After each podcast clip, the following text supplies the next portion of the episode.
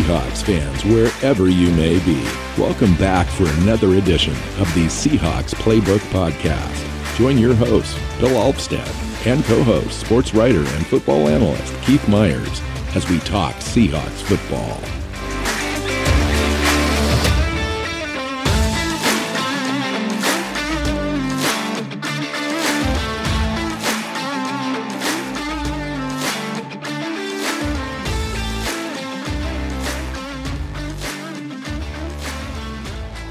Hey, Seahawk fans. Welcome back to another edition of the Seahawks Playbook Podcast. I'm your host, Bill Alvstad, sitting down with Keith Myers.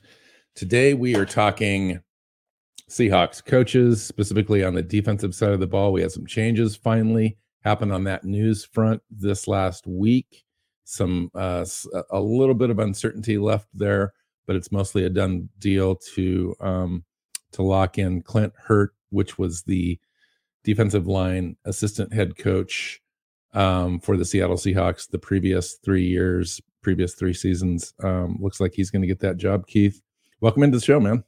Yeah, um, that's. I mean, it's news if he does get the job. Whether whether you consider it good news or bad news depends on your perspective. But um, I'm not sold on it either way. But the better news I thought was that they're bringing in Ed Donatell, who uh, was the Broncos. No, he was the the Bears defensive coordinator. I always get the the well, he was the Broncos the, defensive coordinator. Oh, he was the, the Broncos three years. I had him backwards. Um, but yeah, he's yeah. been the been the Broncos defensive coordinator. Um, Seahawks brought him in not as defensive coordinator, but he's going to be some sort of senior defensive assistant, um, probably the passing game coordinator for the defense. Unless um, they make one more move, which is unless they make more moves, yeah. And so right. basically, what it does is they know they're they're going to revamp the defensive staff they know that Donatell's not going to be the defensive coordinator, um, but he is going to be a senior assistant. And the exact role that everyone settles down into will depend on what promotions happen or don't happen and what um, other assistants are brought in. Um, so yeah, I, I like the fact that they brought him in. He is a fantastic defensive mind, orchestrated that uh, that Denver defense that's been really good and was even really good this season after trading away Von Miller. Um, in fact, they might they may yeah. have gotten better depending on. Well, they were third in scoring defense and eighth in yards allowed. Yeah, overall. So you know, um, here's my take, Keith, and this is probably more unpopular than popular out there in Seahawks land. I don't know. Maybe among our listeners, maybe it's kind of in line. To me, this entire offseason is kind of the best case scenario. Um, with Pete Carroll coming back, with John Schneider staying in position, with Russell Wilson saying, "Hey, I want to, I want to win, I want to win Super Bowls here in uh, Seattle. Uh, I'd prefer to stay." Uh, all that kind of stuff. I know there's going to be tremendous amount of noise with Russell Wilson in the offseason, but with those pieces kind of in place, and then um, the actual letting go of Ken Norton Jr., I thought mm-hmm. was the mm-hmm. biggest uh, positive move in the offseason. We've talked about it for a couple of years. That happened. And then the speculation began. Is it going to be, you know, they the uh, Seahawks came out and, and put together a short list, you know, right after that with Ed Donatell being up there along with Sean Desai, the um, defensive coordinator out of Chicago. So when that Nagy situation mm-hmm. went down in Chicago, that coaching staff was dismissed. He's available um, now. Uh, Joe Whitt, da- Dallas passing game coordinator, uh, defensive backs coach, and then Clint Hurtt, our own internal candidate at defensive line assistant um, head coach. It's a it's a decent list. Obviously, they're looking for the Vic, uh, Vic Fangio kind of line of coaching, mm-hmm. um, which kind of changes the scheme a little bit, solidifies some of the things they were trying to do, brings in some voices. I'm okay with this approach. In fact, I think it's a really good idea. The the whole thing to me if it, if it really works, especially the speculation is now that Clint Hurtt has that job as defensive coordinator. He's got the respect of the players. He knows the scheme. He knows Pete Carroll really well. He's well respected. I I think that I'm okay with that move, especially when you add the idea of uh, Ed Donatell coming in. Ed Donatell's gone way back with Pete, and of course we know that Pete's going to mm-hmm. choose people that he respects as well as has a relationship with, and that just makes sense at this point in Pete's career. They go clear back to Pacific uh, University in 1983. Um, he was uh, Donatell, I think, was uh, worked for Pete when he was at um, New England for that mm-hmm. one year as a as a pass defensive coordinator, all that kind of stuff. And then Sean Desai, another respected mind, up and coming kind of guy, he's out there interviewing for defensive coordinator jobs, but they're drying up pretty quick and they're pursuing him for a potential uh, spot on the defense as well. Looks like maybe that pass defensive coordinator, mm-hmm. um, yep. defensive backs coach, and and those three combined um, on that defense, along with Pete, kind of revamping this thing, plus retooling, having the opportunity to align the scheme with personnel this offseason. It, it it's to me, it's a lot of potential. I mean, to get a to get a better at all three levels of the defense, and I'm just really curious as to kind of what you think about that overall structure that they seem to have in mind now, as far as getting all possibly if Sean Desai joins, getting all three minds together along with Pete, just to really kind of make sure this thing works this next year. Yeah, I mean, uh, the it's the the Vic Fangio um, like coaching tree aspect of this I find fascinating because I don't believe Pete and Vic ever worked together. Um, but Vic is also a Monte Kiffin disciple if you go back far enough. Um, and Ed Donatell, who's part of the Vic Fangio coaching tree, also worked with Pete Carroll and Monte Kiffin at different times. So there's a, there's some overlap, but it's not direct, and they run different schemes. And so I find it kind of a fascinating turn of events, and we'll see what happens with it. Um, my concern through all of this, um, I think that because you can remember Clint Hurtt was worked in Chicago under Fangio before coming to Seattle. Um, so yes, he's been in Seattle for the last three years, and he's going to bring, um, you know, some of Pete Carroll stuff. But this isn't a guy that's been with Pete forever. This is a guy that you had a different scheme that he worked under forever and then came to Pete. Uh, so I think him being promoted doesn't doesn't preclude the fact that they'll change schemes. What concerns me is that Donatell is a great defensive coordinator. Um, Desai, which I've been saying Desai for the last week and a half, but I think it's I think you're right. I think it's Desai um, is an up and coming defensive mind. He's like uh, the defensive um, Sean McVay, uh, young guy, a lot of ideas, a lot of great That's, ideas. Uh, honestly, I'm I'm excited about that because yeah. once he's in the organization, I yep. just I like the idea of that. So you got Donatell, who's an experienced and good defensive coordinator. You've got Desai, who's an experienced, smart defensive coordinator, and you've got Clint Hurtt, who is learning the defensive coordinator job um, and you've got Pete Carroll, who has his fingerprints all over the defense.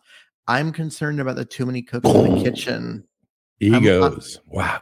I'm concerned about the too many cooks in the kitchen um, problem that they could have. That they just this is it's going to be a challenge for Pete, especially and and more specifically Clint, um, if that this is all what happens, um, to get everyone's role established that is well, well documented, not let toes get stepped on, make sure that communication between these uh, four guys is done in just the right way to keep things organized because when you get that many people who are used to being the decision maker together it doesn't usually go well and now a word from our sponsor draftkings the moment we've been waiting for since September is finally here. In honor of the big game, DraftKings Sportsbook, an official sports betting partner of Super Bowl 56, is giving new customers 56 to 1 odds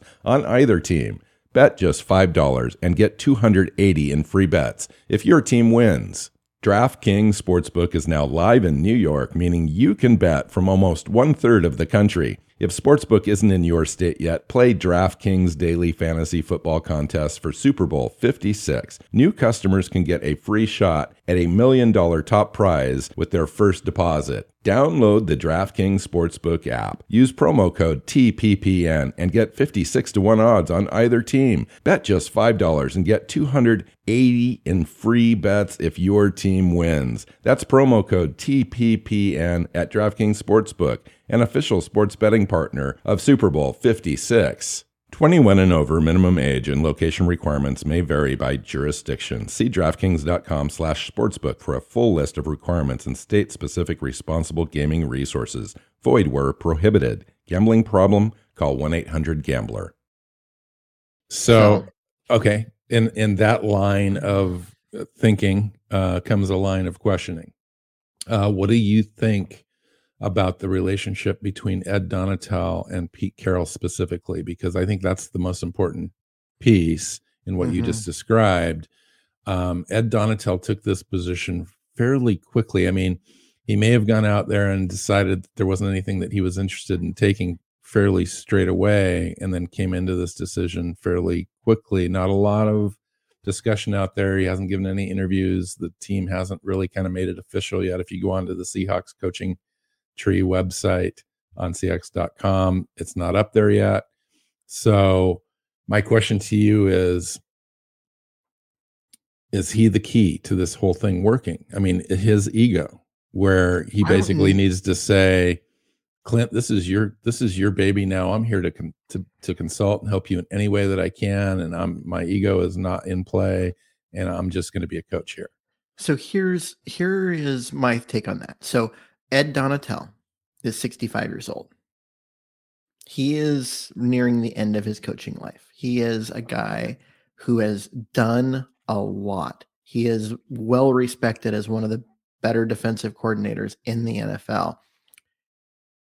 And he just had a job where he he did his part and the defense was great and the offense didn't do theirs. Correct. Uh, this the defense was Super Bowl worthy, and the offense was top ten in the draft worthy. Um, and I, I think he's a guy that's tired and needs to recharge. So is this a, men- a mentor kind of situation then for him? It, it might be, and that might be a situation where Pete's okay if we're promoting Clint or we're um, signing Desai who's younger. We want someone who knows it, that Pete trusts, that could come in and mentor and teach. That isn't necessarily just, pulling Pete away from everything. Yeah. And, and so, and yeah. And he, he's going to be like Pete's best friend. So Pete can go be Pete elsewhere and not be stuck. Kind of that doing, Carl Smith role only on the defense. Yeah. And and that could be the type of situation where this I don't know and nobody knows because they haven't said anything. We just know he's not going to be defensive coordinator and I think that I think that says a lot. That they they hired him and instantly said they're hiring him not as defensive coordinator. He's going to be a senior defensive staff member. Which seems like an Ed Donatell choice to me. It absolutely feels like an Ed Donatell choice. Um, and so he's like, you know what? I'll come coach for you. I'll work. I'll mentor whoever, but I don't want to be the guy right now. I need I need some time. I gotta I've got to recharge. I've got to rest and not be the guy that's staying up till three in the morning, put um, putting in defensive game plans, um, you know, before Tuesday meetings. Right. And and I, I right. You know, he's, he's 65. Like right. I don't blame no, him. Right. So yeah.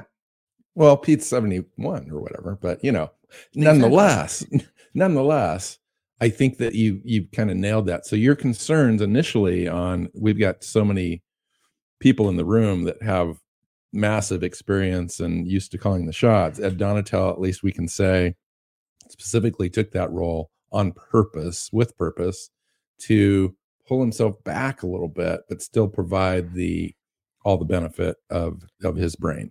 True. That is why he what he took the job. That's what he signed on for him, and all of that. But now get you in week eight in the season, and they're developing defensive game plans and he and Clint Hurtt disagree on different things and how much is he going to insert because he knows and he's been there and all of that how much is his ego going to step in and be like no, I gotta I gotta step in. I got I gotta take control of this situation for the good of the here's, team. Here's the way I see it with Pete. Now Pete's very good at, at judging character and um and and whatnot. I mean, there's just been never been any reports of any any of that sort of thing in the history of Seahawks coaching staffs, at least in season. And it seems to me that he's bringing in Ed Donatell, Sean Desai, Clint Hurtt. All of all three have worked together, I believe, in Chicago at least for two seasons. Yeah, and so, so they, they, they know each other. Yes, they're it's a it is a it's kind of an all star team of coaches. It is. Um, and I mean the great minds if they get together and work well together and really just like brainstorm and come up with cool things and, and are on the same page and they communicate well, this could be a special coaching staff. Yeah. If it works, right? If it works, everything's great. That that scenario you said about mm-hmm. week eight doesn't necessarily come up because yeah. or they handle it internally before it does and it's fine. Or yeah, or it's just a matter of yeah, it, it comes down to that re- mutual respect and yeah, that, that week eight scenario that I was talking about before, it it if Donatell's like, I'm not seeing it this way, and the two of them can work it out and they communicate, and they're just like, okay, they both agree that you know each other's ideas have merit, and they kind of merge the two together. Like, who we move forward with that. Um, then it can be great. But it also has the potential for the too many cooks in the kitchen problem. Well, let's talk could, about it. Could be a problem. No, nothing has come up. I ju- we just checked the news before we pushed record, and nothing's come up on uh, Sean Desai so far making a decision. It sounds like the team, according to multiple reports by local media in Seattle, indicate that the team is still pursuing Sean Desai to be their passing game coordinator, defensive backs coach to replace Austin. I think that was the the previous coach, right? Is mm-hmm.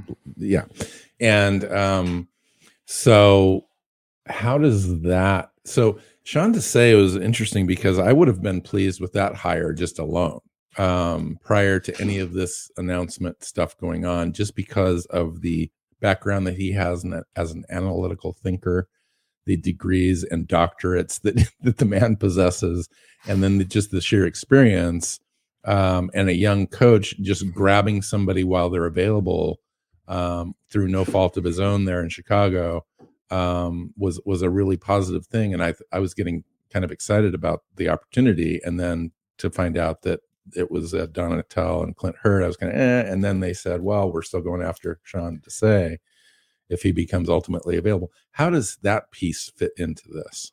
Well, I find it very interesting that if Clint Hurtt is who is the reported like hire at defensive guard, why hasn't that been announced? Why hasn't that been why hasn't that been a thing yet? Yeah, why, it's it's now it was, becoming kind of a weird thing.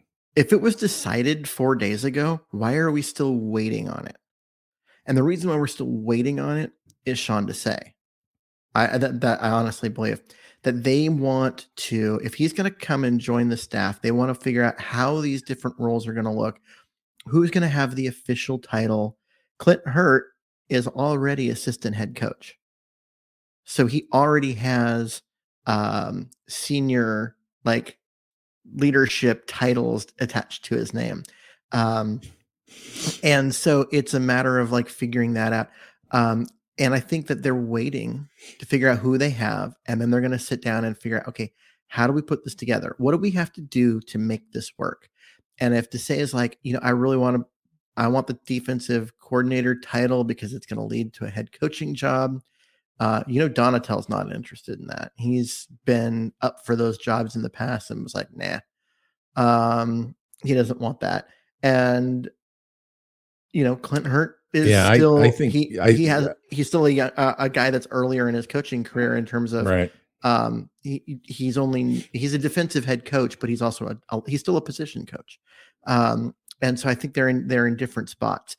And so it might be that they work out they work out a system where Desai is the defensive coordinator, but Clint Hurtt is the assistant I, head coach I, and gets yeah, a say and all of that. So I think it's I think it's the opposite only because they did kind of announce it through back channels through the the media uh, that Clint Hurtt was the was the presumptive guy. Um, I don't know that they would have.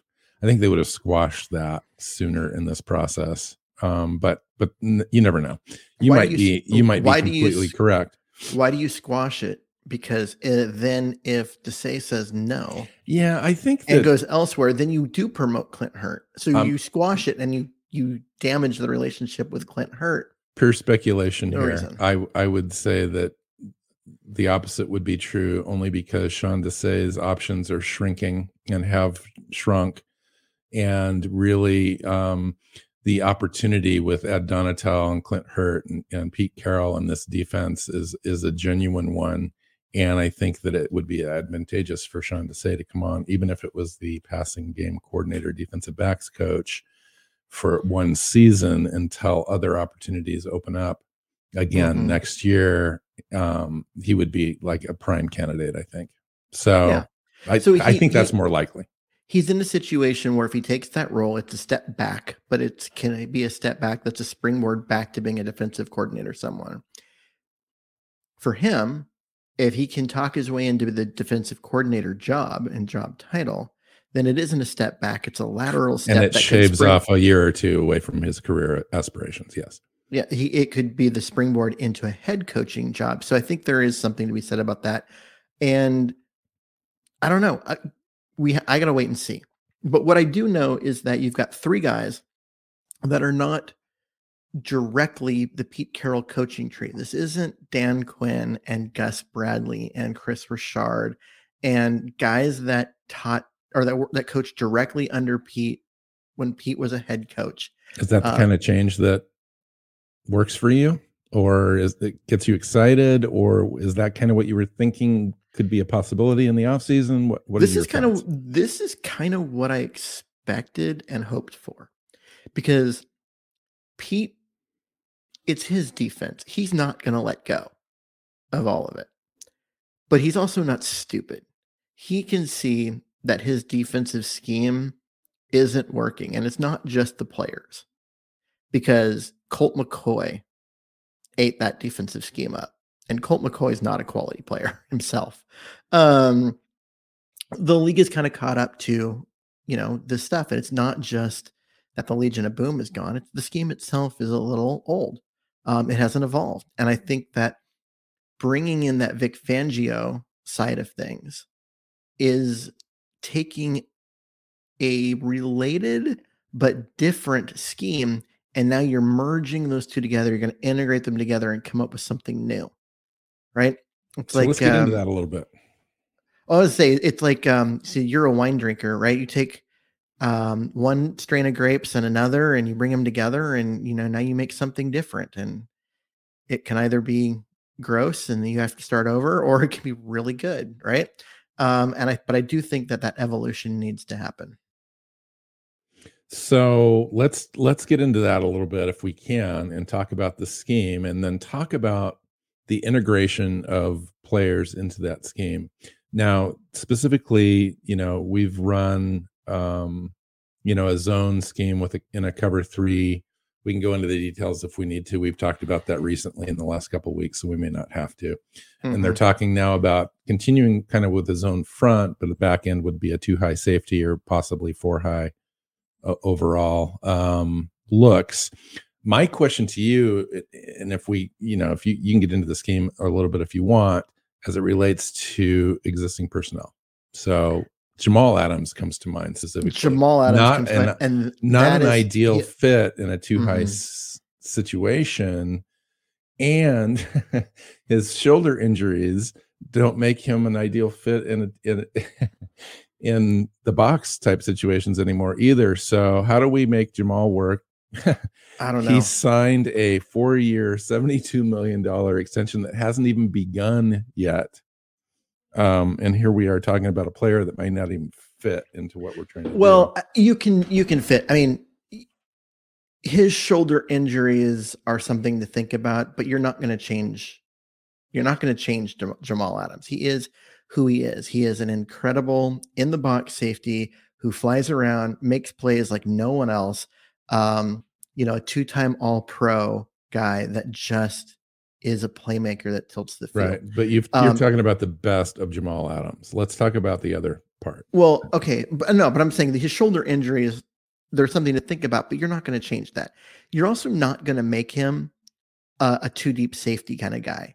You put him, I mean, we saw that this year. You put him back in in a, in a deep safety, like free safety role um, when they went two high early in the season, and it was terrible. Just so you know, he is. Jamal allowed four passing touchdowns and a 93.8 passer rating in coverage this year. You know, that's just the small snippet of it, you know, but in general, we saw what our eyes saw on the back end. Yeah. And he's just not great in coverage. He's just not. I mean, that's that's not who he is, right? Um, he's a guy that you want you want as a zone safety. Um and flying around the line of scrimmage. In up in with the linebackers, you want him attacking the line of scrimmage. You want him doing those things, blitzing, covering uh, running backs out of the backfield before they can get the ball, eh, or what they get okay. the ball, just instantly get hit. Um, so you got to do that. But if you go to a two high safety look, what are you going to do with him? Yeah, so let's talk about that for just a second because when you take a look at Vic, Fangio, you take a look at Ed Donatell and the whole situation that predicates on kind of a hybrid sort of safety where they're interchangeable. You've got mm-hmm. free safety and your strong safety kind of play up and back depending on uh, matchups and so forth. So for me, a guy like Jamal Adams becomes a real question mark in this new sort of defense because he can't really play a traditional safety role in this particular scheme. They need to play him more as a kind of what you would typically look at as being either a strong side linebacker in coverage or a nickel corner in coverage where mm-hmm. you're covering linebacker or you're covering tight ends and running backs, but you're not covering wide receivers and you're not dropping back further than like 20 yards deep. Yeah, he's a he's a nickel corner against the run and he's a strong side linebacker against the pass, right? So he's not doing typical safety things in this scheme, right? Because who he is is an in the box Cam Chancellor style strong safety. Um, he's not as big as Cam. He's not as durable as Cam, and that's the problem because he's a smaller guy who gets hurt. But that's who he is. So, so, so can I do? stop you just really quick? Yeah. So in in that scenario, then you you literally have three safeties on the field at the same time. And that's where I was going to go next. Is I think what you do as you hybridize um, the Seahawks and the Fangio systems is that you go to a three safety scenario where you have two safeties in the back and one up, and you have a guy like Jamal Adams that flies and you around. Take your strong and, side linebacker off the field. Yeah, which they don't even have a strong side linebacker on the roster. So I'm okay with that. Um, but yeah, you, you take, but you don't want him setting the edge against the run. He'll get blown out um, by those offensive tackles. So you've got to have ways, to, like I said, he has to be the nickel corner against the run, and he's got to be the strong side linebacker against the pass.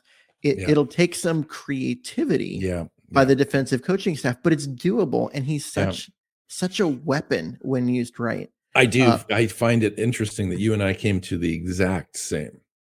Idea on this particular situation um, after just quickly thinking about it because, and then you've got you know guys like uh, Ugo Amadi and um, Ryan Neal, both under contract this year. I think both restricted free agent guys. Marquise mm-hmm. Blair, we just don't know yet what's going God, on with Marquise Blair. Diggs, do we re-sign Diggs for 10 million, 12 million dollars a year mm-hmm. to be a pair one of a pair of you know safeties that you know Blair has the ability to come up and play a little strong once in a while or or mostly, you know, back free safety. We're going to need to probably go out and either draft one or or bring one in to kind of pair with him. What are your thoughts around that? Well, Blair's missed most of the last two seasons because of injury. And so I don't want to be like, he's the guy. But I'll tell you, Blair's the prototype. He's the guy that can play both. He's a hybrid free safety, strong safety who can do I both. agree, Keith. You, He'd be can, the perfect fit. You line them up both in the same wise. spot. One of them rotates down, one of them rotates back, or they both go back, or um, the other one rotates down and that one goes back. You, you, do lots of things to confuse the hell out of the quarterback. Yeah. Fun. Um, Fun and stuff. he's he's the perfect guy for that. But he he's also missed the last two years to injury.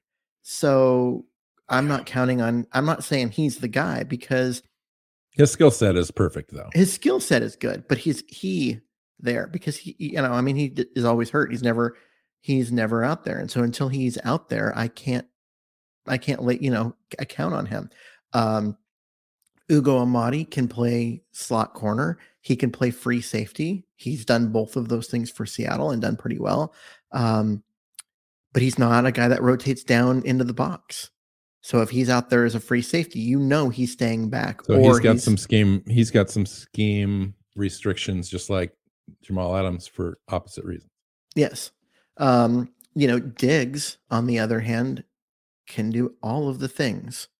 And in fact, at the end of the year, when everyone was hurt or on COVID, they actually did that. It was Ugo Amadi who played free safety, and they rotated Diggs to strong safety um, for that last game against Arizona. I found that to be really interesting. That they, yeah, I, I that's how like this, and it, you know what? It worked pretty well. So and having those two guys was not a bad combination. So, what do you think about paying Diggs though to be? See, it'd be awesome if you could pay Diggs because I think he would thrive in this new scheme. He would absolutely thrive with a little bit more help. I mean, he's already doing really well he creates turnovers. He's kind of a ball hawk. He has a real nice command of what was happening prior uh, this last year and the year before. Now, in this new scheme, the way that it kind of presents itself, he's got an opportunity really to kind of not have as quite as much responsibility. Maybe he ends up having just as much, but he gets to share that with with potentially another free safety back there helping him out a little bit, at least on one side, at least part of the time. Mm-hmm. Uh, what are your thoughts around that? I really like Diggs in any scheme. I think he's a very good player. My only concern with re-signing him is that are you signing him for 10 or 12 million? Because between him and Jamal know, Adams, know, now you've got now you've got like 40 million or whatever it is tied up in it just doesn't seem like the widest wisest thing for the Seahawks to do considering their trench situation. Yeah, I mean that's a lot of resources to type at safety, and safety is not a priority position. It just isn't. Um, I especially Cam- when you lessen that responsibility from a single high safety yeah. in in this new scheme, because you'd be paying him single high safety money, and he's mm-hmm. may no no longer be that guy all the time. So Cam and Earl uh, changed the narrative, and they became because they were so good that you were like, oh man, safety in Seattle scheme. You got to have great safeties. You got to pay for that.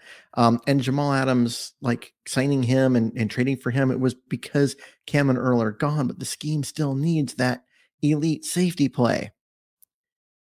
But now you're changing the scheme. And I don't know if uh, I don't know if it's necessary to recruit that many resources to that position. It's just not a priority position. So as much yes. as I love Diggs, I, God, I have a hard time paying that money when you've got too. a guy like I really Udo, do too. Udo Ama, Ugo Amadi is going to cost a third if you if you give him the full tender, or he's going to cost less if you can sign him to a longer. I think deal. though I that think Ugo Amadi was here when Trey, which uh, not Tre Flowers, but what was the other guy, the other safety that we just didn't like? Tedric Thompson. Tedric Thompson. He was here when Tedric Thompson was here, and the team still chose to play Amadi in the slot. So I, I'm not sure if the team feels like they have a real, true free safety in Ugo Amadi, or if he's just not quite that, especially with the wheels getting sideline to sideline. But that's the thing. If you're going cover three like they have in years, I think they're right. You've got a guy that, um, it, that's not his skill set. He's not the guy that's going to be Earl Thomas and go sideline to sideline and just make a million plays. Um, but if you go to cover two, you go to the two high safety look and you give him half the field to cover instead of, um, you know, expecting him to get everywhere. I think he could excel in that role. And I mean, that's what he played in college. Uh, and that's what we've seen him do in the past. And it's he's, true. he's got that skill set. Um, and if you're going to a cover two look, you don't have to pay for an elite free safety because you don't need one. You know, back just back when Ugo Amadi was being drafted, he had the second highest coverage grade in the Pac-12 during his draft year as a free safety. So I'm just, you know, it's it's yeah. possible. and He's so did Marquise that, Blair. Marquise Blair came out the year after, or did they came out the same year. I can't remember. Um, but Marquise Blair had the second or third highest. They came out. They came out the well. same time because they they picked two safeties that year. But then they moved yeah. Amadi too. So, nickel corner, even though they've listed him as a free safety okay, every year. So, so, and that'll be so that'll be one of the most interesting things to watch position group wise on the Seahawks this season. How about the corners, and then maybe we can get into the linebackers and defensive line a little bit to find out kind of what your thoughts are, uh, if if we should see, see changes on that. So the one of the the advantages of the cover two scheme that Monte Kiffin developed and other guys like Fangio have pushed um, and and developed and, and evolved is that it doesn't require elite corner play. Because what you want from your corner is a guy who can jam someone at the line, um, release, pick up guys that are coming into the flat because you've got this outside flat area of of the field. You don't have to cover a guy deep. You don't have to stick with a guy. You're covering a zone and you're covering up near the line of scrimmage. Um, and it's a different skill set than anything the Seahawks have asked guys to do. Um, and what they've asked them before, cover three, you are an outside third of the field deep guy, but you start at the line of scrimmage. So you start up at the line of scrimmage to get to jam the receiver, but then you bail and you get back to the deep third and don't get don't let anyone behind you. Um, you go to cover two, you still are up front, you still jam the receiver, but then you release them to the safety and you stay up in the flat. It's a different skill set. Um, you need guys that can tackle. You need guys that are physical. You need guys that um, can take on a running back who's a bigger and get him to the ground. Um, and you do need guys that can cover, but they're covering, uh, you know, the quick out, the quick in, the stop route, um, the curl route, but they're, they're short routes, right? Um, it's just it's a different skill set, and the the Seahawks have no corners on the roster. Sidney Jones, who played the, the last this last year, is a free agent. DJ Reed is a free agent. Um, I mean, every like we got Tre Brown, and he was injured, and he's and he is injured, and he we don't know what, if he's going to be back or anything. Um, if they're going, so if make, you had to if you had to pay DJ Reed now, it by all accounts, it sounds like DJ Reed is going to be a top five corner out on the market, mm-hmm. like it or not like it, and it's going to command anywhere between eight and well, it's going to be uh it's going to be Griffin's contract from last year. Not quite, maybe not quite that high, but ten million dollars. It's going to be ten to twelve million dollars a year. I don't pay him that. I let him walk. You if try to are, get Sidney Jones back. I mean, Sidney Jones has been proven to be a very good tackler, and I mean, based on what is, you just described, it sounds like he would be a pretty decent fit. He would be a, he would be a good fit in that scheme, and I would go I would go look at um Chicago and Denver and any free agents that they have just simply because you know the coaching overlap. Well, Kyle Fuller is a free agent from Denver and he's kind of a slot guy and he mm-hmm. had great seasons in Chicago, one year in Denver under Donatell and mm-hmm. um, Vic Fangio, head coach, and he did okay. He got beat over the top a, a, few different times and so forth. It just wasn't scheme. People seem to think that he's kind of slowing down a little bit. Don't know if yep. injury kind of played into that he's going to be a $10 million a year guy, I kind of yeah, guy see, as would, well in the slot, which was, yeah, I wouldn't pay him that in the slot. So um, I'm looking at, you know, finding younger guys, whatever. If you're going to make changes at cornerback, this is a great time to do it because you don't have any resources at all committed to the position. Everyone is a free agent except for Tre Brown. So go sign rather than re-signing DJ Reed and and whatever, go sign people that fit your scheme. I agree. And if your scheme is going to be covered, same too, thing at safety. Yeah. Um, if you're gonna, if your if your scheme is going to be covered two, go spend the money on guys that fit cover two, not the guys on the roster that were signed for to be cover three corners. Yeah, I think Tre uh, Brown does okay it, when he comes back because Tre Brown's a physical corner and he's a very he loves physical to tackle. corner. And actually, I it's weird because his college tape, because he was so physical and handsy and and grabby, I thought hey, this guy could play in the cover two pretty well. Um, I didn't like him in Seattle's cover three. And then he got on the field, and I really liked him in Seattle's uh, cover three once he got on the field. And I was like, okay, I was wrong, straight up. I did. I I had him completely wrong. Um, then he got hurt, but now I'm like, he was so good as a cover three corner. Do you really want to make him a cover two corner? And then part of my head's like, but in my head before, I thought he was a cover two corner. So I don't know. I'm just I'm in my own head when it comes to him. I don't know what to like where to go with that. Um, right now, I want to see him get healthy. I want to see him on the field. And I think only good things will happen because I think he's a good player. So, so let's yeah. talk just briefly, just finish up the conversation on the defensive line and linebackers in this new scheme. If there's any changes at all, are we looking for a different type of player, same type of players? Um, and and obviously, you know, it wasn't enough uh, pass rush and so forth. Mm-hmm. We're going to need to address that. But where do we do at linebacker and and the defensive line? Well, I mean, they need obviously they need pass rushers. Uh, every team needs pass rushers, but Seattle's pass pass rush was awful.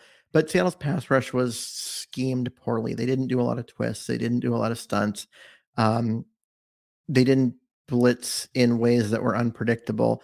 Um, there's some snap, scheme. snap counts were just all over the place. Oh yeah, you have guys like um, Dunlap that was getting seven snaps a game at one point. Alton Robinson.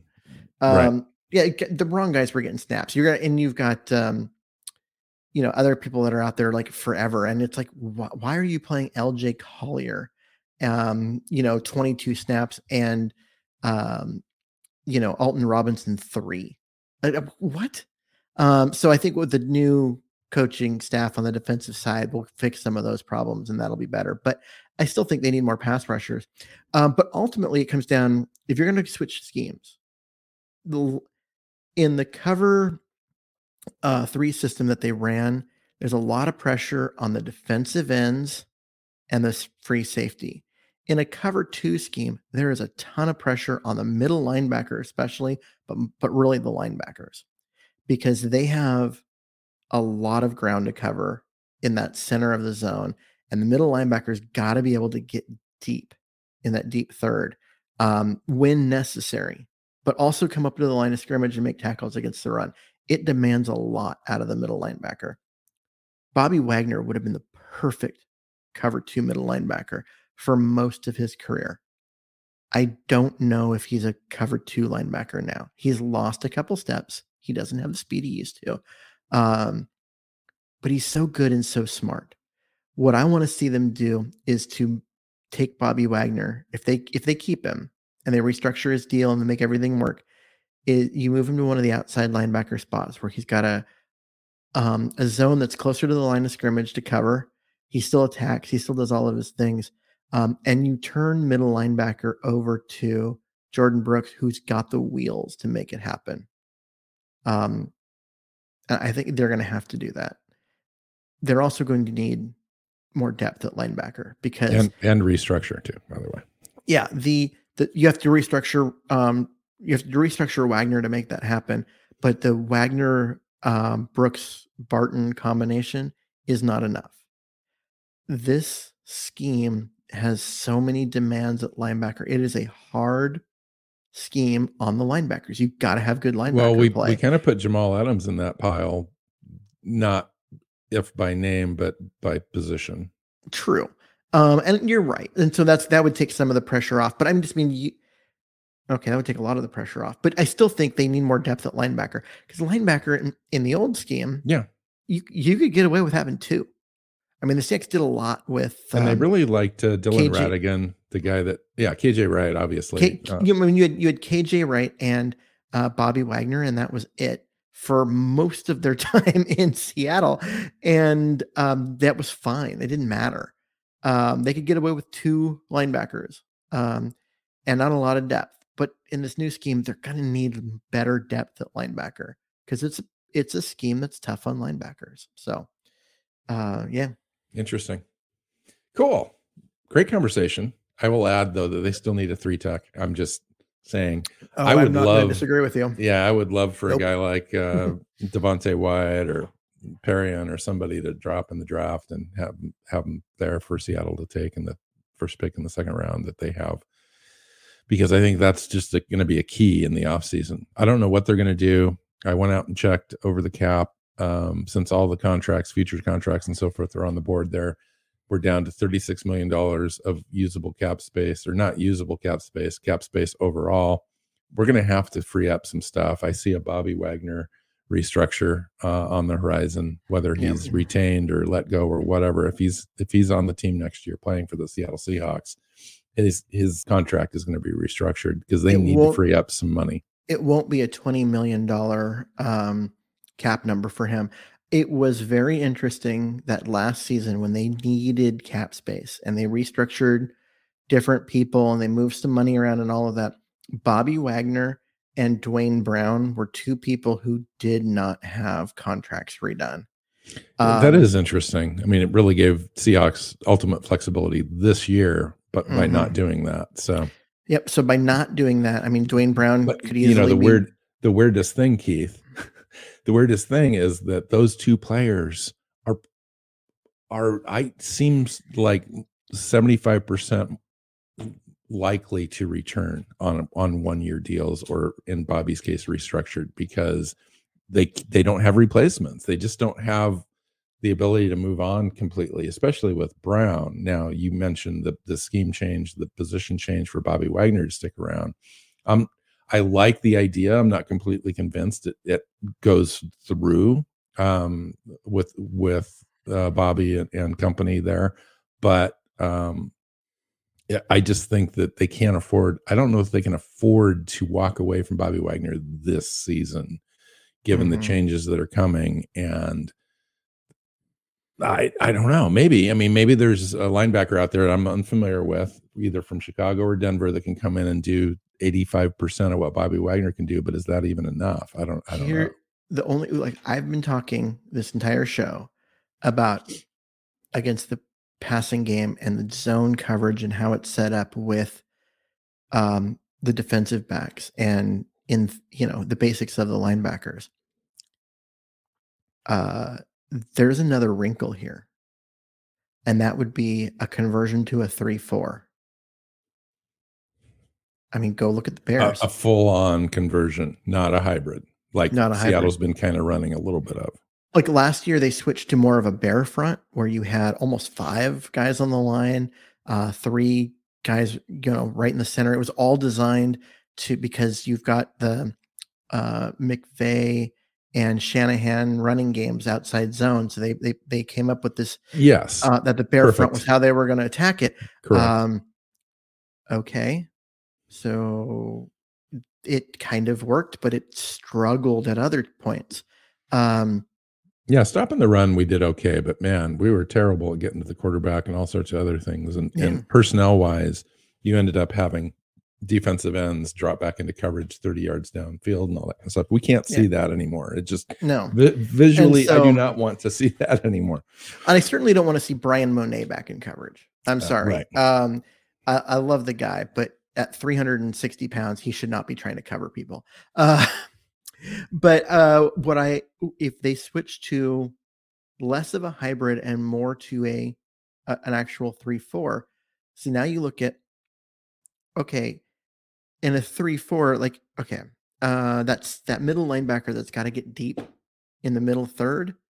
In a four three, that's your middle linebacker. In a three four, that could be either of your interior linebackers maybe and that's the way that you get around it and you let brooks be the guy that goes do that without asking bobby wagner to change positions letting him continue you're to be the quarterback fellow um, letting him continue to do all the bobby wagner things um, that he's awesome at but not asking him to get 30 yards downfield and cover the center of the field because i don't know if he can do that anymore um, and so you yeah, can, can you imagine like Taylor Taylor out there as well, and and Jamal Adams? You could have a linebacker core of of Wagner, Brooks, Taylor, and Adams mm-hmm. coming at you. Yeah, and in that situation, if you they go to a three four, and I want you to think back to the um, the three four defense that San Francisco ran under Harbaugh, right? That was a single gap three four, which is weird and everything, but it worked. Um, you know, you had uh, Aldon Smith, who was your pass rusher, coming off the edge as an outside linebacker. Okay, there's your Jamal Taylor role. And mm-hmm. then you had on the opposite side Ahmad Brooks, who was a, the strong side outside linebacker who was great in in as far as dropping back and you know making tackles against the run and doing these other things. That is a that is a recipe for using Taylor and Adams in a way that really makes sense for their talent sets. I agree. The hard part of that, do you have the defensive line to make it happen? No, we do not. You've we got, do not. You got Poona Ford, and that's it. Let's yep. be honest. That's yeah, it. Because you don't have the guys, the defensive ends in a 3 4 are kind of hard to find because you need guys. Yeah, you need more athletic. You need guys that are 280 to 290 that can disrupt and, you know, do all sorts of things. And the only one they had on the roster that kind of fit that was Rasheem Green, and he's a free agent. Um, they could try and push Collier into that role, and I think you look at his profile and you're like, he's gonna, he'll be okay. Um, but man, he just does not. He's not a guy that you just love in that role. Um, right. You got Poona Ford, and so yes, it works great for the linebackers and the moving parts, but you've got to get those defensive ends uh, in your three four in order to make it work. And the Seahawks don't have that. It'd be perfect, perfect draft for the Seattle to have that tenth or eleventh pick overall and, and get Jermaine Johnson out of Florida State because he would have uh, he would have been the perfect fit. Yep. For that so they, they right traded there. it away for Jamal Adams. All right, so we we can make it work. We'll figure it yep. out. No problem. Yep. it's a big task this year. I mean, all the conversation. I think all off season is going to be on the defensive side of the ball for us because the offense mm-hmm. seems like a simple task compared to what's ahead on the defense. Well, it's not a simple task because they have to rebuild the offensive line, and they've got to do so um, with, with, no money. They've, they've, got to do. Well, it's not no money. They actually are. They're they're in good shape in they're the in salary okay cap shape. compared to everybody else. Um, which and there's right. money that that can be had. Um, the on the offensive side though, they've got the weapons. They've got Russell Wilson. They've got some pieces on the offensive line. They need a tight end. Um, so they're they need to go. They need to go and some running re- backs. Yeah, um, they need to rework a little bit. But but we're not doing a whole scheme change. We already know what we're trying to do. We just yeah, need to the, get the pieces the scheme, to fit. The scheme change happened a year ago, so now we know. Yes. And now they know who they've got and what they've got and all of that. They just need to get they need to they need to give Russell Wilson another half a second. I think they need to go out and spend some money in free agency this year. I you know, it's one of those deals where I think they need to get creative with the cap. They need to re-sign some of their own players that they want to prioritize. We've talked about a couple of players maybe they wouldn't re-sign.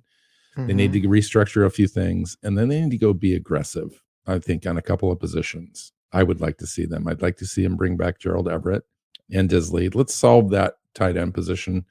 You know, it seems like that would just take care of it and, and and take care of that. Now, as far as the running back, I think they're going to have to get one. I would prefer to get one in the draft. I think um, if you go look at the draft and up into the third round, you can get a starting running back that's physical, run between the tackles, running back and out of the draft. I do that. As far as spending money, go spend your money on on a left tackle and a center and just mm-hmm. solve it. Go solve it. Draft one as well. But I think you need to be able to do that. And um eh, and then go find your left your uh your three tech, a guy that's going to disrupt stuff. Go get another edge guy. Um go get a, some real young talent in in the defensive backs and maybe a veteran to kind of bring it all together. I don't know if you spend the money on Diggs. I'm not convinced just like you are. I'm not convinced that that's the answer back there, given the scheme change and so forth. So he is a a really good player. Yeah. Oh, no, I'm not they, taking anything away from if him. they yeah if they he's, if, he's if they stay in the cover three zone that they've been running, re-sign him. Go spend the money. He's worth it. If they don't, if they're if they're going to make this evolution into more of a cover two front, um, don't don't spend the money on him because the what you're asking your safety to do isn't worth the money you'd spend on him. You can get that out of Ugo Amadi for a third of the cost. All right. We're out here this week. Um, yep. Thanks for joining us. Um, I think we're doing a show midweek as well, or the end of the week, and I can't remember exactly Senior what the topic was. Senior Bowl review. Is that what mm-hmm. it is? Mm-hmm. Senior Bowl review. Okay. Yep a lot of good good uh, information um, out of the Senior Bowl this year. So looking forward to that show. So find Keith on Twitter at Myers NFL. I'm at NW Seahawk. The show is at Hawks Playbook, SeahawksPlaybook.com. Has all the stuff. Find us on your favorite podcast platform and YouTube, and make sure you hit the subscribe button. It's free to subscribe. My mom and dad wanted me to let everyone know that just because it says subscribe doesn't necessarily mean it costs any money. It does not. It is how, free for everyone to subscribe. How how old are your parents again? See, the subscribe to them means uh, a, a, magazine subscription, and they got to pay money for that. And so they were, you know, even on my show, they were hesitant to hit the subscribe button because they didn't know what was going to happen after that button got pushed. um thank you for dating yourself. um, yeah, I think our listeners know better. So I. I uh, anyway, uh, yeah, thank you, Keith. everyone. Thank you. Yeah. Until until next time, go Hawks. Go Hawks. Seahawks Playbook Podcast listeners, thanks for joining us for another edition of the show. You can find us on Twitter. Bill is at NW Seahawk. Keith is at Myers NFL and the show is at Hawks Playbook. You can listen and subscribe to the show at SeahawksPlaybook.com.